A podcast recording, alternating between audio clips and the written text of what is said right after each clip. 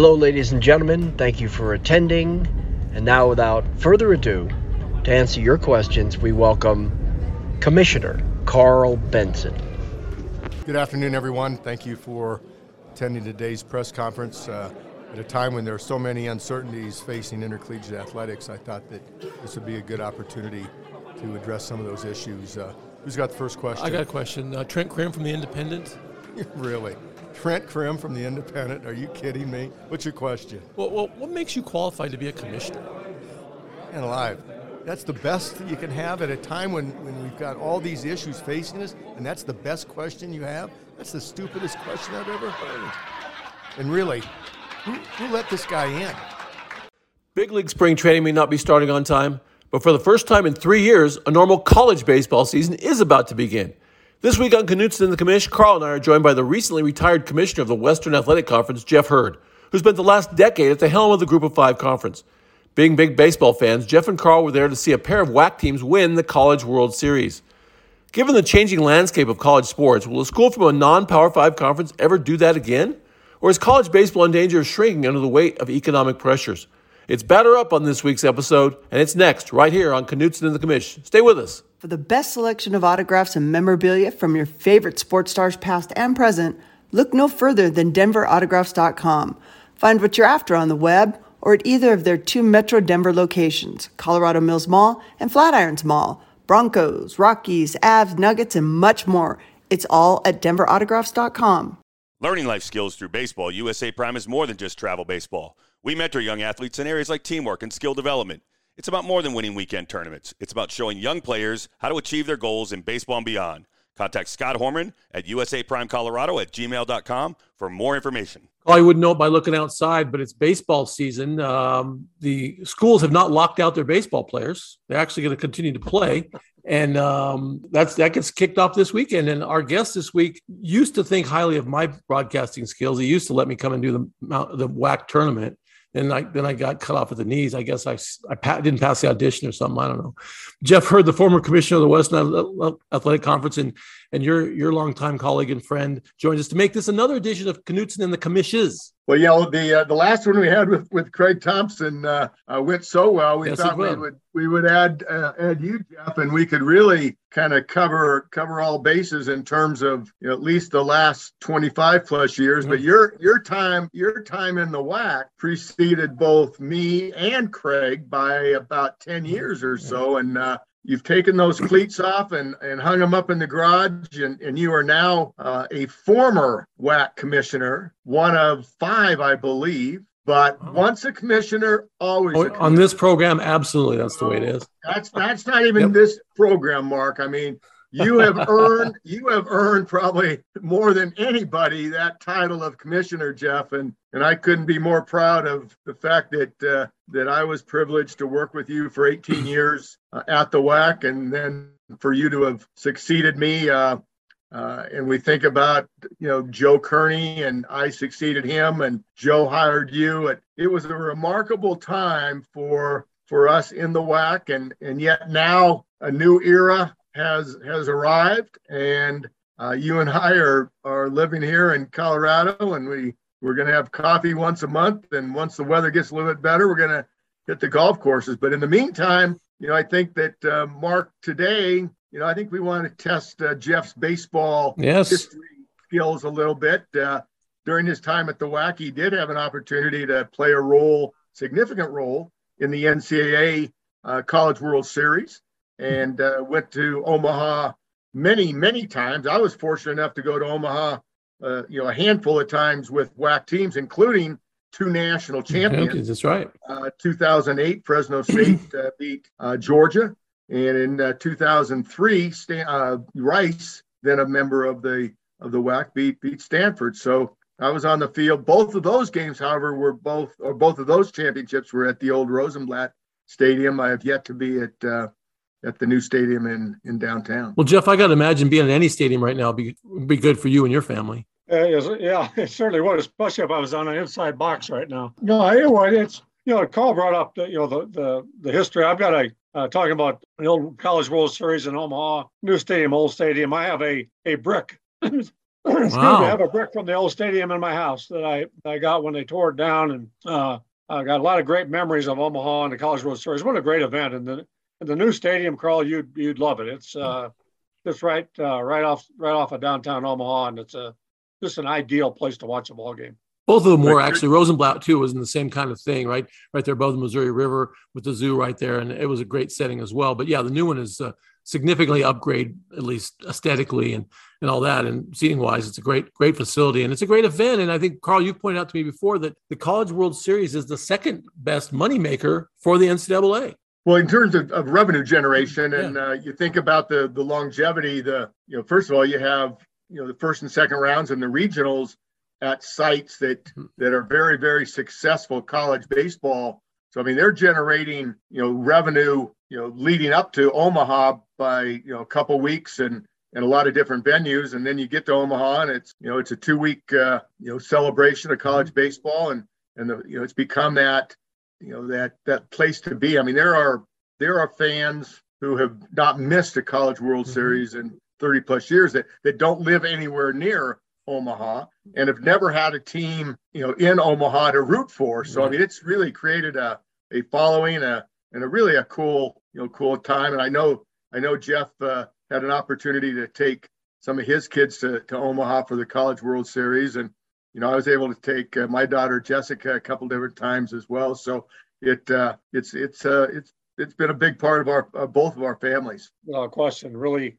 Uh, I have fond memories. Always will have them, Karl, and you know, all of us have some, you know, a lot of baseball in our backgrounds. And it's one of the things, you know, quite honestly, from my standpoint, uh, to me, that was a bigger event than even the Final Four in terms of enjoyable, an enjoyable event and what I enjoyed watching. It may sound a little bit odd to some people, but I, I really do. I think it's a just one of those classic times and classic events that it's you can't go without. I'm a little bit worried about the future of college baseball, Jeff, and that's why I wanted to have you on because you're fresh out of out of this and understand you went through the pandemic and all that. And I'll just use Karl's alma mater as an example. Boise State brought baseball back. Karl was you were there, weren't you, for the first series, Karl, uh, against Northern Colorado? It was coming. It was coming up on two years ago. Uh, yeah. First yeah. weekend in March. Yeah. They were they brought it back after 40 years and and it looked like a it looked like a massive success story, right? It looked like it, it was awesome. They were going to build a new stadium and all that, and then COVID hit, and the revenue dried up, and baseball got the axe. And it seems to me, a lot of baseball programs, Bowling Green, a lot of them got the axe. Um, it seems to me that because baseball, I think you guys correct me if I'm wrong, is the most expensive of the non-revenue sports to put a team on the field, travel, number of roster roster spots, etc. It's the first one to get chopped if when the going gets tough, and the going is tough. Let's just be honest. It's hard. And, and I, I just see this proliferation of club teams, which aren't necessarily a bad thing um, because some of them are very, very good. My alma mater, Colorado State, has a very good club program, have been, have been successful on the national level. I just, I see the trend go in that direction. I see schools saying, okay, like Stanford, cut back all those sports, not baseball, but cut them a lot of sports. And in that long letter said, oh, by the way, you're welcome to come back as a club sport. You, we're not we're not paying out, you know, paying out scholarships anymore, but you can pay us if you want to play with our under our banner. I think that's going to grow. I think there's going to be more of that. Am I crying wolf? You know, I, from from my standpoint, Mark, I understand where you're coming from there. I would like to think, and yes, baseball can be uh, it is a, an expensive sport, yeah. but well, honestly, you know, that's mostly in travel in some cases, but mm-hmm. it's also from a revenue generator other than uh, obviously basketball and and football in mm-hmm. many areas is also one of the largest revenue generators. So I don't have quite the doomsday outlook as as maybe some do on, on college baseball. And certainly there's some concern there. Uh, but I tell you what, if you go throughout, especially in the warm weather areas of the country, yeah, and the proliferation of improved facilities, yes, um, you know, the Southeast Conference is one end of it, but even in the WAC, uh, New Mexico State has done a, yep. a outstanding job with the improvement in their in its facility uh, as California Baptists in our league, uh, several other of the best of the baseball schools, and some of the new Texas schools uh, that have come in.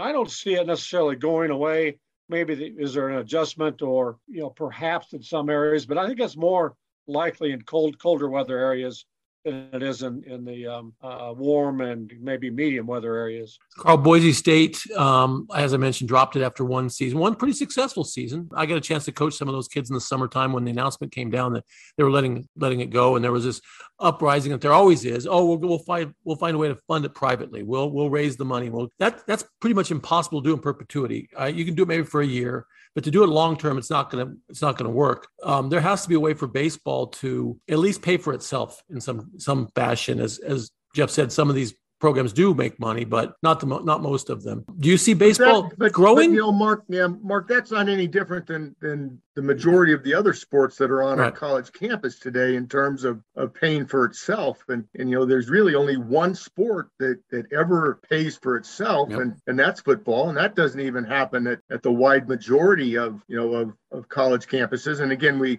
when we when we put it into the number, you know, Division One, there's pro, you know probably 300 plus uh, Division One baseball playing schools in the in the country, maybe even a little bit more. But then you look at the at the FBS, the 10 you know quote football conferences, and Jeff mentioned the SEC. You know, my time at, at the Sun Belt, what what I thought was was just as eye opening as how popular football is in the SEC and how, as the SEC, as it matters more mm-hmm. in the SEC. College baseball in the in the South is is a is a fan attraction that you know it does make money. Now, what I'm hearing, and, and Jeff probably has has more information, is that there's a movement right now to accommodate baseball on the scholarship level for you know all the years that it's been you know underfunded, underfunded in terms yeah. of not necessarily underfunded, but allowed in terms of the number of scholarships. Right. Eleven point four right now, still. Yeah, I think, and there, you know, there's a movement by the SEC, and as this new NCAA Constitution, you know, goes forward, the, you know, the Power yeah. Five, you know, may have a, an opportunity to alter scholarships. Now that, hmm. you know, they'll be able to afford it. Right, right will the others, you know, will right. the WAC and the and the Sun Belt and those other conferences be able to to afford it? And will that result in some of those you know, pretty talented players who were getting partial rides to right. you know to a Sun Belt or to a WAC school? Mm. Now the SEC is going to be able to to scholarship them even more. And will the mm. the talent will the talent level be jeopardized so that you know i mean coastal carolina won the national championship in 2015 Right. I mentioned Fresno State. I mentioned, you know, Rice. Rice. There have been a couple of, you know, of West Coast or of uh, Big West, you know, mm-hmm. from Long Beach Long to Beach Irvine to, to, to, you know, those schools that have won national championships. Um, well, Stony Brook made it to Omaha a couple years ago. Remember? They wow. did. They yeah. did. But it's, but it's once it's once you get there, boy, is it hard to is it hard yeah. to win? Yeah, it really is. Let me throw something different at you guys, a little different look at this because I, I was, yeah, doom and gloom is one way for me to look at it, Jeff. But here's another thing to think about. And we're hearing all, obviously, with the lockout in Major League Baseball is the big news. But the owners came forward, the Major League owners came forward yesterday with, with the idea of cutting back the number of minor leaguers that they have to pay, basically. And that translates into cutting down the number of minor league affiliates, which honestly I think is a good idea.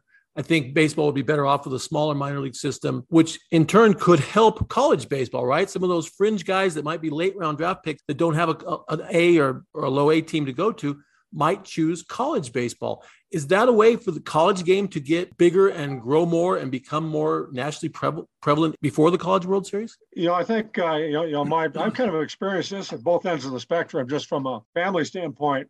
I have two sons who played, one at Northern Colorado, one mm-hmm. at uh, Texas Arlington, and and then to Pepperdine, in you know two different, entirely two different situations in terms of the aid they received right. or did not receive the types of yep. programs that uh, they played at and the competitive levels of their programs. So, you know, I think I think if you're able to, uh, and, and my older son was a 36th round draft choice at that time, a draft and follow kid who ended up going to college. But um, yeah, can more, you know, can more individuals who are, you know, the late round draft choices decide to go to college? Probably. Uh, but quite honestly, I think Karl hit on a good point. You know, the competitive level of baseball um, in Division One, I, I don't think will change a whole lot in terms of who the powers are going to be and where the strength of leagues are going to be. You know, it's going to be the the same ones as as we always see in the ACC, SEC, Sun Belt, you know, Pac-12, Pac-12. warm weather areas they're still going to get the highest level of quality players, but there'll be more more players available for those mid-range programs and lower level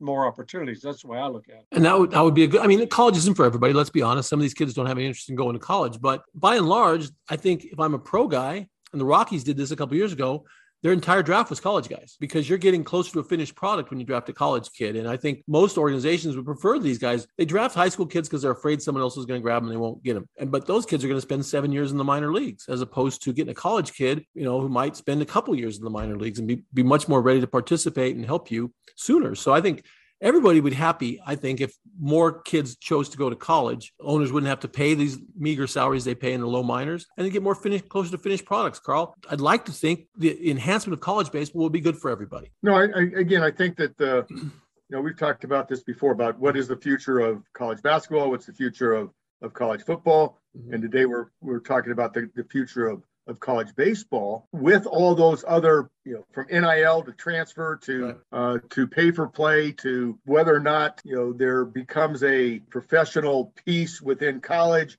and what do the other universities do now? Uh, we've heard again some of the the gloom and doomers talk about you know if if this goes in the direction of pay for play and and universities are going to be forced into paying football and men's and women's basketball you know what then happens to yeah. to baseball outside of those conferences that that can afford it yep. and when schools and again, will they be a casualty that they're going to keep football and they're going to keep basketball, but what else are they going to have in their mm-hmm. intercollegiate level? Yep. And you know, we've seen some some athletic directors, some commissioners who are predicting, you know, that we're headed towards you know club sport, except for those those high profile, you know, sports that we just talked about. Yep. And and you know, when you think about, you know, the rest of the you know the higher education throughout the world you know the us is the only nation in the in the world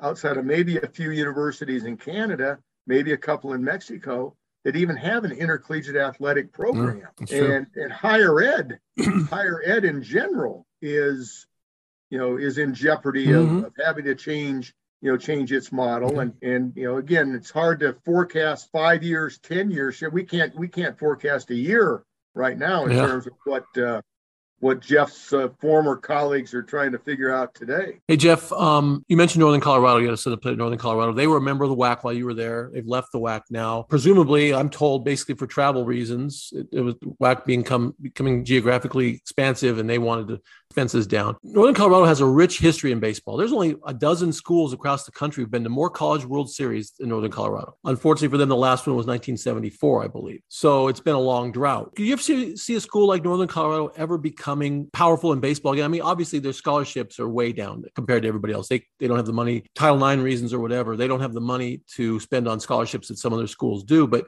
could a Northern Colorado with that rich tradition, that good baseball community of Greeley, Colorado, ever become a power in baseball again? I think, I think depends how you define power. It can't become a strong program, yes, but it takes a commitment on uh, commitment and money, as we all know, right.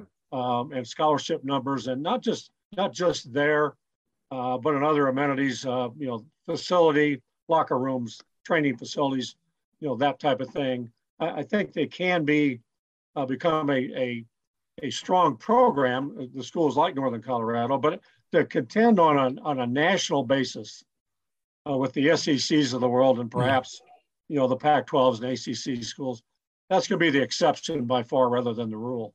Yeah, that, that makes all the sense in the world. It's just, you know, and when you, when you, when you mention that, uh, a couple of schools jump out that, that have become powers. Oregon State, probably the most the most yep. uh, relevant right now in terms of being able to you know, to, to win a college World Series, you know, whatever whatever Oregon State did, that you know that uh, you know that uh, model, recipe, yeah. that recipe, that model.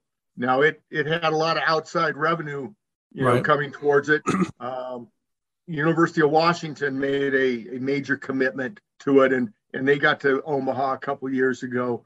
But some of the other you know programs, you know, Washington State program that that one time was the best program outside of the California and Arizona schools in the Pac 12. Gonzaga, you know, as Gonzaga yeah. shifted its priorities from baseball to basketball. And I think the answer is probably probably yes. And, yeah. and baseball has suffered from it. But, uh, you know, then, you know, you start just looking at the geography, Big Ten schools that you know, that, that used to never make it to Omaha, you know, mm-hmm. are now, you know, to the yep. point where they're they're able to compete. So we're seeing some outliers, but I I've boy, I don't know.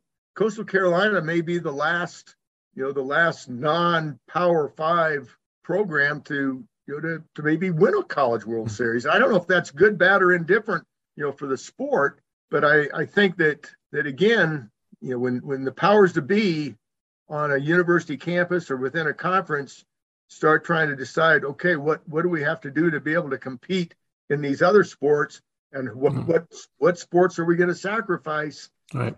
I do worry. Yep. No, I think that's very valid, Karl. I, I would agree with that totally. Yeah, I, yeah, it's hard. You can't argue with some of that stuff. Baseball's not the only sport in this circumstance. Obviously, I mentioned Stanford earlier dropped uh, because of COVID. I think eleven or fourteen sports, rowing, stuff like that. Jeff, are are, are you worried that too many schools are taking that route? Um, maybe they don't have a choice. Maybe they just have to do what Karl just talked about: cut sports back, sacrifice one to build up the other. Is that? Are we going to see more and more of that? Yeah, to answer your question specifically, yeah, it, it worries me. Uh, the entire collegiate environment worries me right now. It's not just uh, you know schools at the WAC level or the or the different Division One conferences that are below some of the larger ones, but the entire track of intercollegiate athletics today. You know, and it encompasses everything we've just talked about: mm-hmm. NIL, yep. uh, right at the top of the list, pay for play, Yep. And define that any way you want to, but NIL is pretty much that's what it yep. is. Yep. Um, and whether whether student athletes are employees of universities or not, how that impacts uh, universities in general and where funding is going to come from. And now you have the, you know, some of these uh, these pop up firms right now that are dealing in the NIL mm-hmm. area that are generating unbelievable amounts of money to, to assist some of these universities with with NIL programs and yep. where that's all headed now, I don't know where it's headed, but to be honest with you, I don't like the direction it's going. I don't know where it's going to end up. I'm not sure anybody knows where it's going to end up, but um, I think my my the end of my tenure, at least from my standpoint, probably came at a good time. Uh, well, Tom McMillan was with it. Tom McMillan, and I got out before having to deal with COVID and, and, any of this, so uh, uh, I, I, feel lucky that I got out earlier than Jeff did. So Tom McMillan was on with us last week, and he said that um, we were talking about the Olympics. He was an Olympian, of course. That the Olympic effort, which we we're watching now, the Winter Olympics are very kind of mundane, I guess is the best word for it. The Olympic effort, are, the country countrywide is suffering because the Olympic sports are being cut back at the college level, and the training's not there. Um, and that seems to be a disturbing trend. Do you think the stumbles in the Olympics might spur some people to say, you know, remember back when George Steinbrenner decided to get involved with the Summer Olympic program, so this was not acceptable, and he started putting money into the Summer Olympics. Will somebody step up and help these non-revenue college sports um, thrive so that we can be more successful internationally? Is that a big, uh, too big of an ask? Well, I, hard question to answer. I, you know, my, um, you two may have a different viewpoint than I do. I, I don't think there's a necessarily a strong correlation between the two. Uh, there are so many, you know, economic pressures and, and, economic issues just at the collegiate level and with the programs they do have in order to keep them. I, I just don't know that those two are necessarily, um, even though it seems they might be, I, I don't know that they're necessarily intertwined. I don't think the Winter Olympics, I mean, the, the number of Olympians who played some type or competed in some type of NCAA or collegiate sport, whether it was skiing or you know, or, or hockey. Uh, and hockey may be the the one collegiate sport that has produced the most Olympians. But I I think on the summer with the the track and field, the number of track and field Olympians who are connected with the with the university and the number of swimmers, that those two sports uh, are probably uh, impacted, and, and there may be a correlation. Again, just my probably more from what I read and hear about the track and field community and the track and field coaches association and the the swimming and diving, and maybe they're they're exaggerating it, Jeff, to the point that they say, well, you can't cut track and field because if you cut track and field, our Olympic movement is going to be you know impacted mm-hmm. significantly. You can't cut swimming, and those are sports that you know that that over the course of the last 25 years, you know the the over the overall number of track and field athletes in in the college, you know, has you know has dwindled in, in the number of of track and field programs across the country that have been cut. Uh, swimming and diving programs have been cut as well. So wrestling programs, uh, you know, that you know Jeff and I saw, you know, what uh, what the the when they dropped wrestling at at Fresno State, you know, what that does to a to a university. They dropped wrestling at Boise State, what that you know what that does. So you know, getting back to the college piece, and this is I think this is just one to to throw out there. When you look at the state of Colorado, and and that and if you eliminate Air Force as a as a non-public university in the state, you know that that the college baseball that's being played at the Division One level, the only one that's left, you know, is Northern Colorado, mm-hmm. and yet Metro State, as we talked at the beginning, Metro State is playing baseball. Mm-hmm. I think CSU Pueblo plays. Uh, the Fort Lewis's and the and the Mesa States, I think, are still playing. Colorado so, Mesa, Colorado Mesa's uh, a great, very good program. Colorado and, Mesa's I mean, mines, yeah, Colorado mines is good. The mines are playing. Yeah. So I mean, so right here in Denver, right here in Denver, we've got the Colorado School Mines and Metro Re- State Regis. that are playing. Regis is playing. Regis, yeah. Mm-hmm. Division two. So why isn't the University of Colorado playing baseball, no. Mark? That's a Title IX issue, and you, they, you know, they. You can, hey, I, money, I know, money, money can overcome Title IX. I Colorado doesn't have any money. University of Colorado doesn't have any money, and they don't have a facility, and um, they're paying for their facility. CSU's the same way, paying for the facilities they've already built. The revenue, thinking that's going to generate more revenue. I think at some point, and it's just me spitballing here, but at some point the Pac-12 is going to force the issue with CU and say, listen, we got 11 baseball schools, we need a 12th to balance the schedules out and all that. I don't know the Mountain West is ever going to force Colorado State to, to bring back baseball. Again, you'd have to build a brand new facility. They have none. So uh, that that's a I don't know. That's that's a, obviously a burr under my saddle, but I'll just have to live with it for now. Um, Jeff, you you mentioned Northern Colorado. I mentioned they'd left the WAC while you were there. They moved for for geography reasons. Uh, and we've talked a lot on this program about geography, about the need. You know, Ron Hunter was on a couple weeks ago complaining about the, the expanse of of of, um, of conferences that the rivalries are, are gone because you have teams on different parts, way different parts of the country, in the same divisions. All that.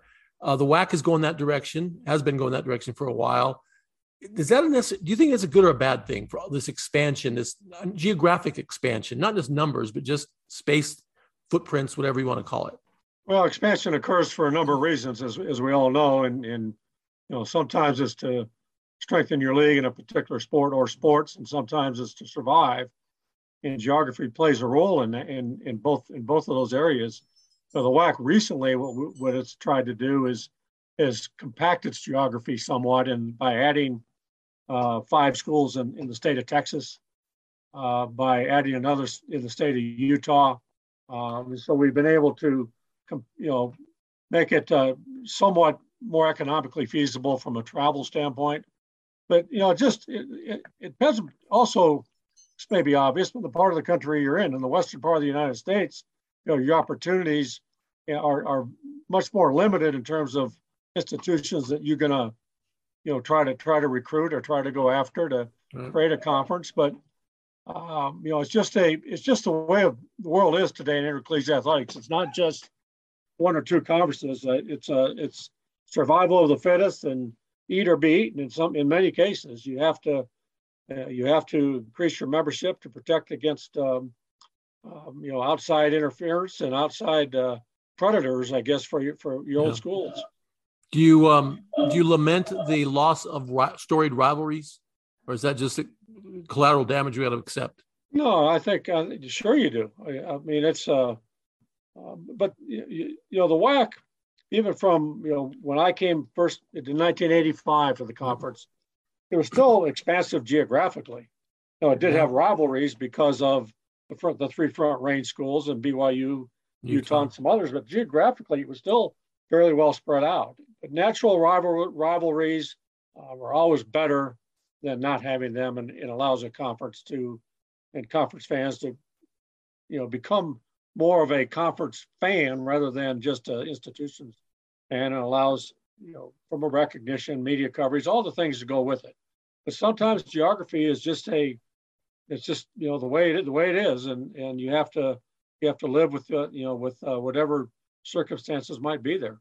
I think Jeff, uh, the WAC offices uh, have been in Denver since 19 early 80s, I believe, oh, yeah. perhaps, and uh, in Denver, and and it always made sense uh, for for Denver being the the major city, you know, in the in the Rocky Mountain region, and mm-hmm. that even though there were there were California schools in the early 90s, you know, the the, the heyday, so to speak, with with Arizona, Arizona State, uh, you just came right up the, the the Rockies, and and you got the entire WAC footprint, and it expanded into into California, and it went to Hawaii, and then in 1996, it obviously blew up in terms of of into Texas and and uh, Oklahoma. Uh, and you mentioned the five in Texas. Now, you look at you look at the members and you look at the geography. Uh, is it safe to say that the WAC has now become a Texas-based conference? Yeah, I think I don't know tech, Texas-based necessarily, but certainly um, uh, Texas-centric. I guess would be the way way, yeah. the way I would put it. Um, it just depends on you know, what happens in a couple, two, three years down the road. But you look at the WAC today with the, especially in, in another year when they had another another Texas school. Um, but it's basically a you know spreads across the southern southwestern United States and in California. There's only really one outlier, uh, when that would be Seattle University. When I say mm-hmm. outlier, I mean outlier geographically. Mm-hmm. Uh, Chicago State leaves after this year, so that that element is gone. But um, you know, it's still a still a uh, conference that I think think from a name standpoint carries a lot of cachet. Uh, but ultimately, and we all know this, that this is a very volatile environment in, in, in terms of movement, and it's you, know, you can hardly pick up a. Well, I was going to say a newspaper. I guess that just dates. Yeah, not anymore. Not online anymore. and you start reading about what's going on, and it seems like there's there's movement every month from one conference, mm-hmm. whether it's you know, out in the west or the middle of the country or out in the east. It just continues to evolve, continues to go on. You know, people are surprised when uh, when they'll they'll ask me, so where are the WAC headquarters these days? And and I you know I say still here in Denver, and people are surprised and and uh, you know the the headquarters are you know I think we moved into those offices in the summer of 1995, Jeff, at the intersection of Arapahoe and I-25, and there was a monument uh, out there right off mm-hmm. the interstate that you know that hundreds of thousands of cars would see every day. And I remember, you know, daughter Jessica would would uh, drive with me down I-25, and we passed the monument, and and uh, her comment was because it was what people would say: the WAC offices are still in Denver, and uh, and it, you know they've remained here despite that geographic uh, chance. I mean, I I kept it here you know, for personal reasons uh, between 1998 and 2012, and you kept it here, obviously, for for personal reasons uh, beginning in 2012. Uh, are we coming to a time? Do you think that uh, that the that the WAC may may depart Denver? Yeah, as much as I hate to say say so, I think it, it time is probably approaching. Um, it's not just the fact that um, you know the conference geography geography obviously has changed and and there are some. Uh, there's been some discussion in the league about you know Texas might be the the logical place for the conference. You could argue that Phoenix could be too, or or maybe uh, Salt Lake City even in terms of geographic location. But I yeah I do think so, Karl. I you know I long run does it does it make a huge difference from what the conference is able to accomplish? You know I, I think that's probably debatable, but I don't think there's I, I don't think it's um I think it's just a matter of time before that uh, that sign on I-25 won't be there any longer. They might want to talk to the to big, some of the former Big 12 schools before they make that decision to move everything, make it Texas centric all the way. That didn't work out too well for the Big 12. Hey Jeff, uh, we got to wrap it up here real quick. We really appreciate you joining us. Tell us what's next for you now you're retired. I know you're gonna have coffee with this guy, and he, you're gonna let him take your money on the golf course probably a few times. But what else you got going on? You're gonna be a consultant well, somewhere? You got a lot of off, lot to offer. You know, I what I'm doing and what I'm trying to, and I've been doing this for a while. I work with the um, the South Suburban Parks and Recreation Department okay. uh, with some of their youth programs, and both from an officiating standpoint and working Ooh. with some of their programs. I've been doing that for a while, um, and I could I'm going to expand a little bit on that. But I, to be honest, I don't have a huge desire to be a consultant. Uh, you know, if someone asks me a question, I'll certainly answer it. But I, I think it's time uh, to spend a little more from a family standpoint. And I have kids scattered, scattered all over the country now. Um, and my wife and I have some uh, some business here and some, with some rental properties. So just just a different uh, different phase of my life. I could I could start practicing golf day and practice every day from sun sunrise to sunset, and Karl would still take my money. Oh, of course, of course. So. Uh, hey, one, yeah, one last, one last, one last thing, Mark. I hope we won't run out of gas on this one. But this is, this is, I, I dreamt, I dreamt that this happened here recently. That, that the WAC sold its name to the Mountain West for millions of dollars because if you look at the WAC membership today, every member, excuse me, if you look at the Mountain West membership today, every member of the Mountain West Conference was once in the WAC with, with you and me, Jeff. So, well, you never know. Hey, anything's possible in this. Everything, anything's possible in this landscape. We know that for sure. And, and hey, Jeff, you were going to get a cut of that, uh, yes. those millions of dollars. There you go. And you for golf yeah. lessons. For, yeah, I, I obviously didn't. Uh, I dropped the ball on that one. Yes, you did. Should have started on that a few years uh, ago. hey Jeff, we really appreciate it. Look forward to seeing you out at Coors Field. I'm I'm confident we'll have baseball. Tell your daughter to get off the ledge. We'll have baseball uh, eventually at Coors Field and elsewhere. So uh, we'll look forward to seeing you out there. Thanks yeah, again for joining us. Appreciate it. Appreciate Karl, it. Thanks, Jeff. see you. Bye. Yeah. Bye. Karl, I know you're not going to do a thumbs up, thumbs down this week, but we got to give a thumbs up to Jeff. We got to give a thumbs up to uh, to uh, college baseball getting started this weekend, even though it's not starting at either of our either of our alma maters. Sounds good. Thanks, fellas. All right. Thanks for joining us. That's Knutson and the commissions for this week. Stay with us uh, next week, right here, same channel. We'll look forward to seeing you. Thank you for listening to Bleav. You can show support to your host by subscribing to the show and giving us a five star rating on your preferred platform. Check us out at Bleav.com and search for B L E A V on YouTube.